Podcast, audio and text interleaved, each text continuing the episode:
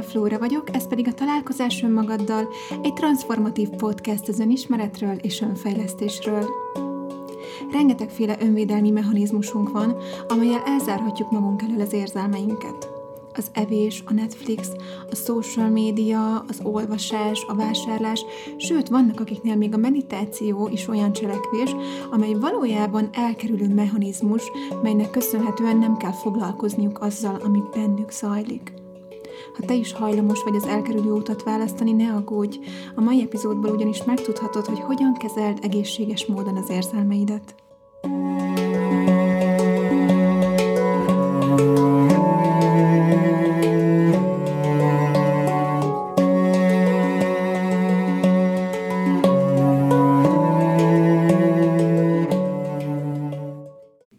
kliensem régóta egyedül él, és elmondása szerint szeret egyedül lenni, és sok időt tölt el magával. Sőt, néha olyannyira szeret egyedül lenni, hogy nehezére esik olykor-olykor igent mondania egy-egy programra.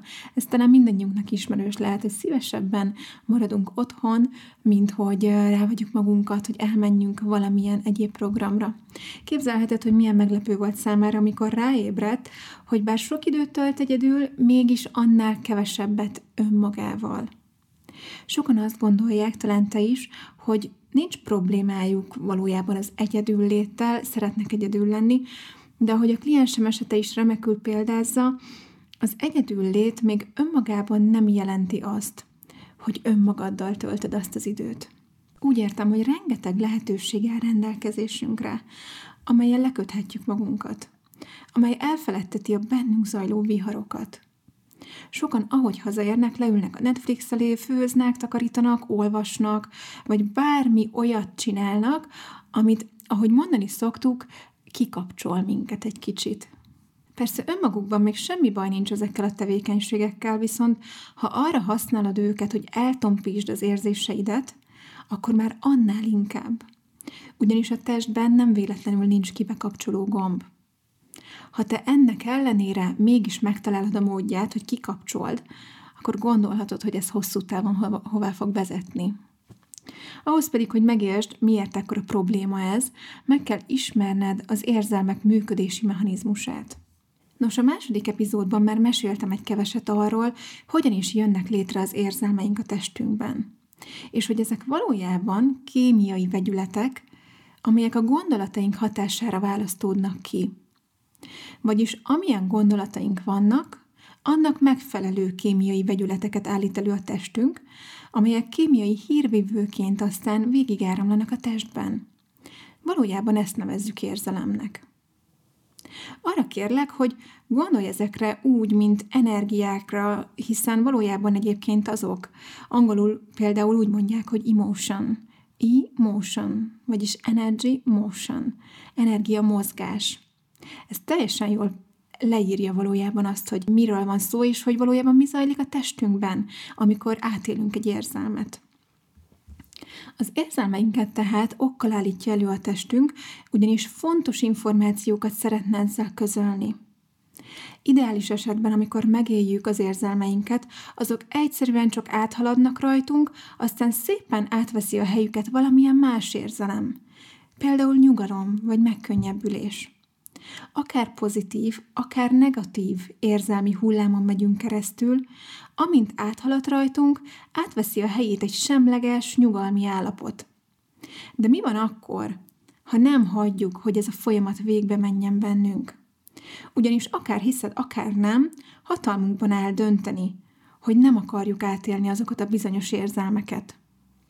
Amikor előáll egy ilyen helyzet, hogy valamilyen oknál fogva az érzelmi energia nem tud akadálytalanul végigáramlani a testben, akkor a test nem tud mit kezdeni a le nem vezetett energiákkal.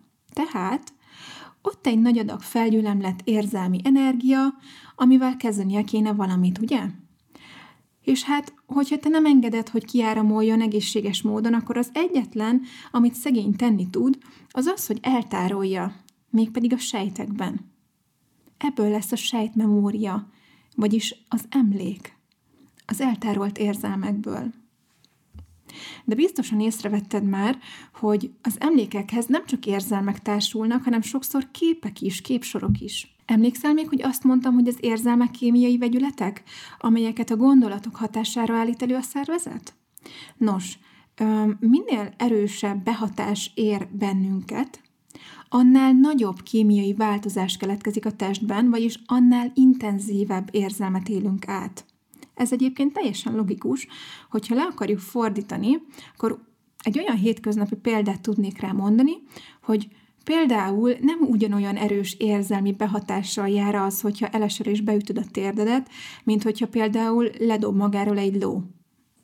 Amikor ilyen nagy erejű érzelmet élünk át, az agy automatikusan keresni kezdi a környezetünkben, hogy milyen rajtunk kívül álló esemény hozta létre ezt a változást.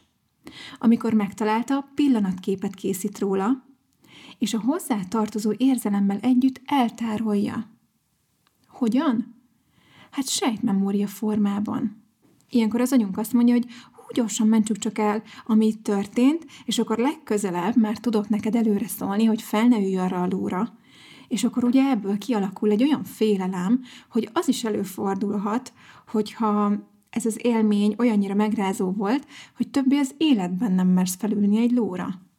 Tehát minden emlékünk képekből és a hozzá tartozó érzelmekből áll és ezeket a sejtjeinkben tároljuk sejtmemória formában. Vannak ott jó emlékek, rossz emlékek, amelyeket megfelelően át tudtál élni, és vannak ott olyanok, amelyek traumatikusak, visszafolytott érzelmekkel járó események voltak, amit ugye nem tudtál megfelelően átélni. Az utóbbiak azok, amelyek képesek akár meg is betegíteni minket, ugyanis olyan nyomógombokat képeznek bennünk, amelyeket a jelen eseményei bármikor triggerelhetnek. Elmesélem, hogy hogyan működik ez. Emlékszel még, hogy mit mond az agy, amikor lement egy-egy emléket? Azt mondja, hogy ah, oké, okay, ha legközelebb ilyen helyzetbe kerülsz, mert előre tudni fogom, és megvédhetlek tőle. Tehát mondjuk van egy emléked, amikor gyerek voltál, és apa kiabált veled, és te megijedtél, és nem mertél szólni, hogy hagyja abba, és nagyon megbántott, és egyedül érezted magad, és féltél. Az agyad ezt elmentette egy kép formájában a hozzá tartozó érzésekkel együtt. Vagyis, ha bármikor elkezded magad hasonlóképpen érezni, mint akkor, vagy ha bármilyen körülmény emlékeztet az akkori körülményekre, az agyad, hogy megvédjen egy hasonló esemény bekövetkeztétől, azonnal beindítja a stresszreakciót a szervezetben. Egyfelől ez azt eredményezi, hogy te egy ilyen szituációban nem a jelenkori felnőtt énedből fogsz reagálni a helyzetre, hanem az akkori éned érzéseiből, lelkületéből. Ezért van az is például, például, hogy egy veszekedés alkalmával a párad mond valami ártatlannak tűnő dolgot, te pedig mélyen sértve érzed magad, úgy érzed, hogy senki nem ért meg, és hogy egyedül vagy teljesen kiborulsz, aztán másnap olykor nem is érted, hogy mi történt, és hogy miért is érintett ez ennyire rosszul téged. Ez azért van, mert ilyenkor valójában annak a gyereknek a beragadt érzéseiből reagálsz, amelyek nem lettek feldolgozva, és amelyek így triggerelve lettek a jelen eseményei által. Ugye benyomódott benned az a bizonyos gomb. Ami viszont nagyobb probléma, hogy a testben ilyenkor bekapcsol a stressz válasz, vagyis az üs vagy fus mechanizmus, amely egyetlen célja, hogy az adott eseményt túléld. Ilyenkor a testben minden olyan funkció leáll, ami nem a pillanatnyi túlélésedet szolgálja. Leáll az emésztés, összehúzódnak az erek, gyorsul a szívverés, de ami a legfontosabb, kikapcsol az immunrendszer. Vagyis kikapcsol az egyetlen olyan dolog, ami képes téged meggyógyítani. Erről már egyébként beszéltem a legelső epizódban. Most bizonyára vannak, akik azt gondolják, hogy á, no problém, úgysem stresszelek túl sokat, de van egy rossz hírem ezzel kapcsolatban. Nagy százalékban ezek a nyomógombok az úgynevezett fiziológiai stresszt indítják el a szervezetben. Ami azt jelenti, hogy ez a folyamat végbe megy a testben, annak ellenére is, hogy te nem vagy tudatában annak, hogy stresszel szépen tehát nem is érzed magad stresszesnek, de valójában a szervezetedben mégis ezek a folyamatok zajlanak éppen. Felmerülhet a kérdés, hogyha már vannak ilyen nyomógombjaink, akkor mit kezdjünk velük, és mit tehetünk annak érdekében, hogy ne alakítsunk ki újakat, hogyha nem muszáj. Ezek a nyomógombok olyan élethelyzetekben alakulnak ki, amikor az érzelmi energia nem tud megfelelően végigáramlani a testben, nem tud levezetődni, ezért a test kénytelen visszafolytani és elzárni azokat. Az, hogy különböző helyzetekben miért nem voltunk, vagy miért nem vagyunk képesek megfelelő módon megélni az érzelmeinket, annak több oka is lehet. Az egyik ilyen például, amikor a szülő valamilyen formában azt közli a gyerekkel, hogy az, ahogyan ő érez, az nem helyes. Ilyenek lehetnek például olyan ártatlannak tűnő megnyilvánulások, mint hogy a kisfiúk nem sírnak, vagy aj, katona dolog, nem is fáj ez annyira, meg hogy igen, ez egy vicces, lehet így felnőtt fejel hallgatni, de lehet, hogy sokatoknak ismerős ez a mondat, hogy ne szaladj, ha elesel, még meg is verlek. ez egy olyan mondat, ami annak ellenére, hogy így felnőtt fejel lehet, hogy vicces, mégis azt eredményezi a gyereknél, hogy ha az a szerencsétlen gyerek végül elesik, akkor tényleg nem fog merni sírni, tényleg vissza fogja folytani az érzelmeit, mert elhangzott előtte ez a mondat, és ő azt éli meg, hogy rosszat csinált illetve hogy rossz az, ahogyan ő érzi magát ebben a helyzetben. Azok, akik ezzel a megközelítéssel sokszor találkoztak gyermekkorukban, azokra felnőttként is jellemzőbb lesz, hogy nem tudják kifejezni az érzelmeiket, nem lesznek képesek szembenézni velük, ezért az egyetlen, amit tehetnek, hogy magukba folytják azokat. Ugyanígy hatnak ránk a különböző traumatikus helyzetek is az olyan szituációk, ahol nem számíthatunk megfelelő fizikai és vagy érzelmi támaszra, ugyanakkor nem voltunk képesek elhordozni egyedül azt a terhet, azt az érzelmi terhet, és megküzdeni sem tudtunk vele, hiszen nem volt rá stratégiánk, nem volt hozzá eszköztárunk. Ezekből a traumatikus helyzetekből is hasonló elfolytások lesznek, amelyekből aztán nyomógombok keletkeznek a saját védelmünk érdekében. Felnőttként is képesek vagyunk ugyanerre, mint mondtam, főleg akkor, ha gyerekként nem tanultunk meg megbirkózni az ilyen helyzetekkel. De még ha a gyerekkorunk ideálisnak is mondható, akkor is adódhatnak olyan megrázó helyzetek, amelyek akkora érzelmi behatással járnak, amelyeket már képtelenek vagyunk elhordozni, és nem is tudunk velük olykor szembenézni sem. Amikor előáll egy ilyen szituáció, az olyan, mintha lezárulna bennünk egy fal, amely távol tart minden fájdalmas érzelemtől minket. Ezek persze feldolgozatlanok maradnak, és mi történik velük? Elraktározódnak a sejtjeinkben. Persze gondolhatnánk, hogy olyan jól van az úgy, elfér az ott, ahol a többi, hát mi baj lehet belőle, de hát az az igazság, hogy a test nem képes a végtelenségig cipelni ezeket a fel nem dolgozott érzelmeket következmények nélkül. A test mindig jelez, a test soha nem hazudik, soha nem téved, mindig próbál jelezni, hogy baj van. Először csak azzal, hogy fel-feldobálja ezeket az érzéseket, amolyan emlékeztetőül, hogy hé, van itt valami, amivel foglalkozni kéne, nem akarod megoldani esetleg?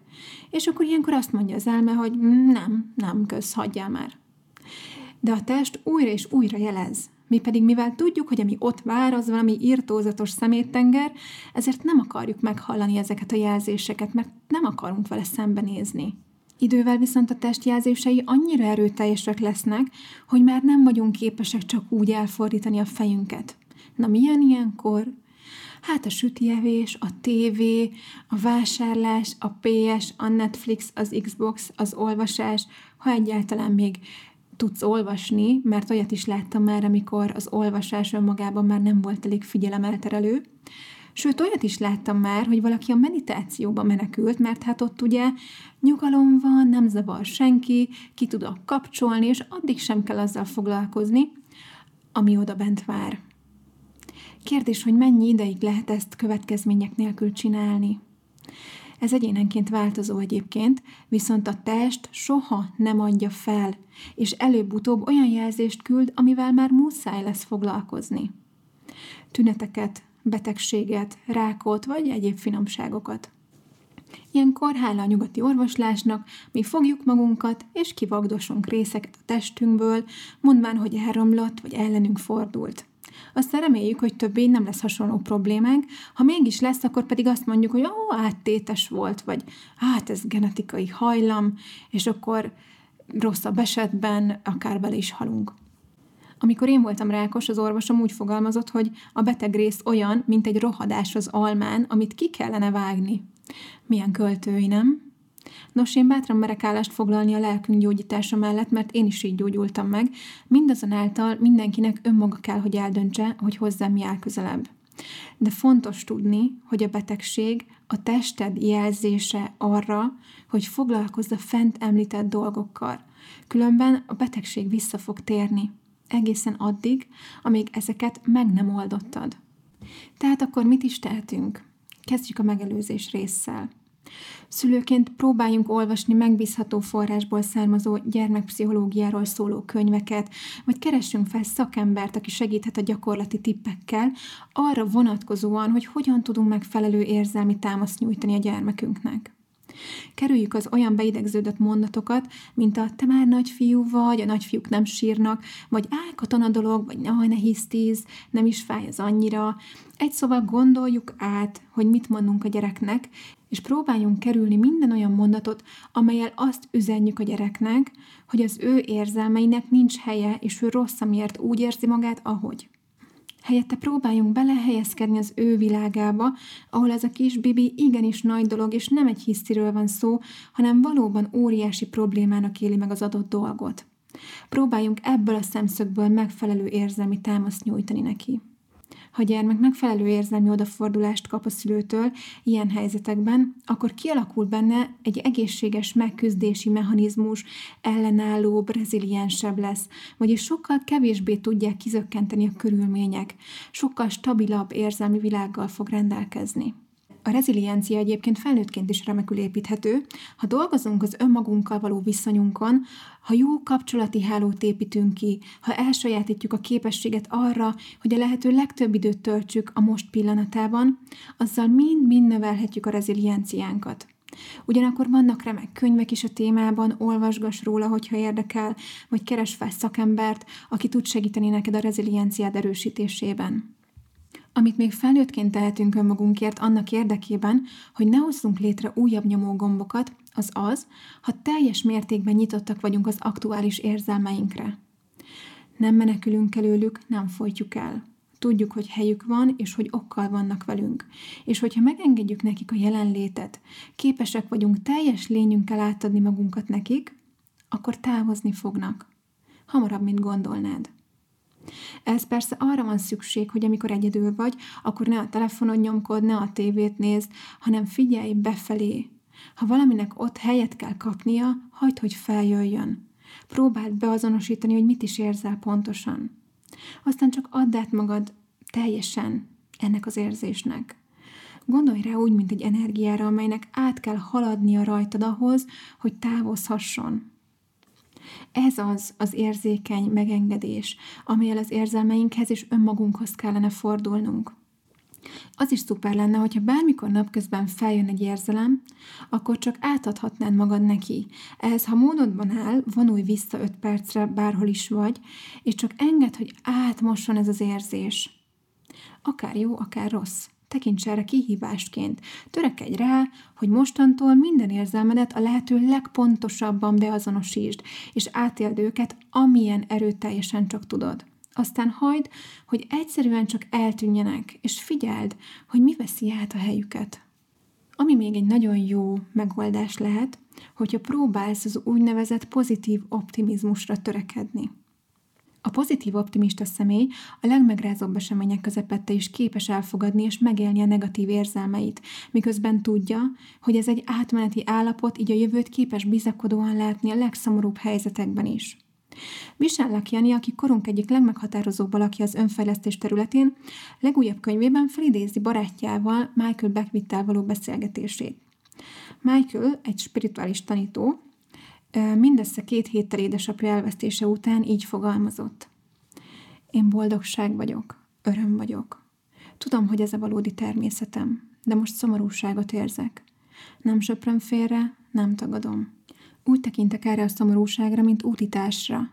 Nem tudom, mennyi ideig lesz velem, talán egy hónapig, talán évekig. De tiszteletben tartom, és megértem, hogy miért van itt. Nos, ez az a megközelítés, amely elősegíti, hogy az érzelmeinket ne nyomjuk el, hanem elfogadjuk őket, és helyet adjunk nekik. Nem bíráljuk, nem kérdezzük, miért vannak itt, csak elfogadjuk őket, és amikor eljött az ideje, akkor majd távozni fognak. Hidd el! Hogyha pedig olyan szituáció áll elő, amely akkora érzelmi teherrel jár, hogy ezt nem vagy képes egyedül feldolgozni, elhordozni, átélni, akkor kérlek, keres fel egy szakembert, aki segíthet neked ebben. Ebben az esetben ugyanis nem keletkezik akkor belőle nyomógomb, ami később megbetegíthet. Oké, és mi a helyzet azokkal a nyomógombokkal, amelyeket már hordozunk magunkban, amelyek gyerekkorban alakultak ki, vagy akár felmenőktől transgenerációsan hozzuk őket? Szerencsére ezekre is van megoldás. Rengetegféle terápiás módszer álma már rendelkezésre, amely ilyen élmények feldolgozásában tud segíteni nekünk. A hipnoterápia, a kognitív terápia, egy pszichoterápiás folyamat, vagy a családállítás mind-mind olyan módszerek, amelyek fantasztikusan hatékonyak. Ki kell tapasztalni, hogy hozzád melyik áll a legközelebb, és a terapeuta személye is nagyon fontos. Olyan szakembert válasz, akiben meg tudsz bízni teljes mértékben. Az én személyes kedvenc terápiás módszerem neve a The Journey, magyarul belső utazás, amely az amerikai Brandon Bayes saját tapasztalatai alapján született 26 évvel ezelőtt. Brandon miután kigyógyította magát egy kosárlabda méretű, kosárlabda méretű daganatból, megalkotott egy módszert, amelynek a neve a The Journey – most nem megyek bele a részletekbe, hogy hogyan is működik ez a terápiás módszer, viszont hogyha valaki érdeklődik iránt, akkor olvassa el a Belső Utazás című könyvet Brandon Bass-től, amelyben elmeséli egyébként a saját történetét is, és ismerteti a módszertant is. Nagyon-nagyon érdekes, nagyon-nagyon ajánlom mindenkinek. Akinek pedig szüksége lehet arra, hogy kipróbálja ezt a terápiás módszert, az már találhat itthon remek szakembereket, akik ezzel foglalkoznak. Mivel én is ennek a módszernek köszönhetem a gyógyulásom, ezért egyértelműen ez az, amelyben a végtelenségig hiszek, és amelyet magam is elkezdtem tanulni, hogy ezzel a módszerrel majd én is segíthessek hasonló helyzetben lévő embereknek.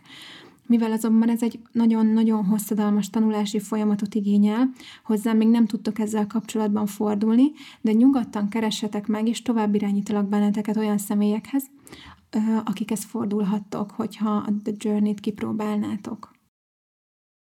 Minden helyzetben törekedj egyfajta nyitottságra, hogyha az érzelmeidről van szó, és kérlek, hogy soha, soha ne hagyd figyelmen kívül a tested jelzéseit. A testedet olyan belső intelligencia működteti, amely nálad sokkal többet tud, amely felelős azért, hogy dobog a szíved, hogy nő a hajad, hogy csillog a szemed, hogy a sejtjeid megújulnak minden egyes pillanatban, anélkül, hogy neked ezzel külön foglalkoznod kellene. Tehát amikor ez az intelligencia próbál üzenni neked valamit, akkor vedd nagyon komolyan, akár múlt, akár jelen eseményekről van szó, és akármilyen fájdalmasak is mindig megéri, mert az eredmény egy teljes, egészséges és szabad élet, amely nem lehet elérhető mindaddig, amíg minták sokasságai irányítják a reakcióidat. Köszönöm, hogy végighallgattál. Ha hasznosnak találtad, kérlek oszd meg, és jelölj be rajta, hogy minél több emberhez eljuthasson ez a fontos üzenet. Hogyha pedig hasonló tartalmakra vágysz, akkor megtalálsz az Instagramon. Szép napot neked!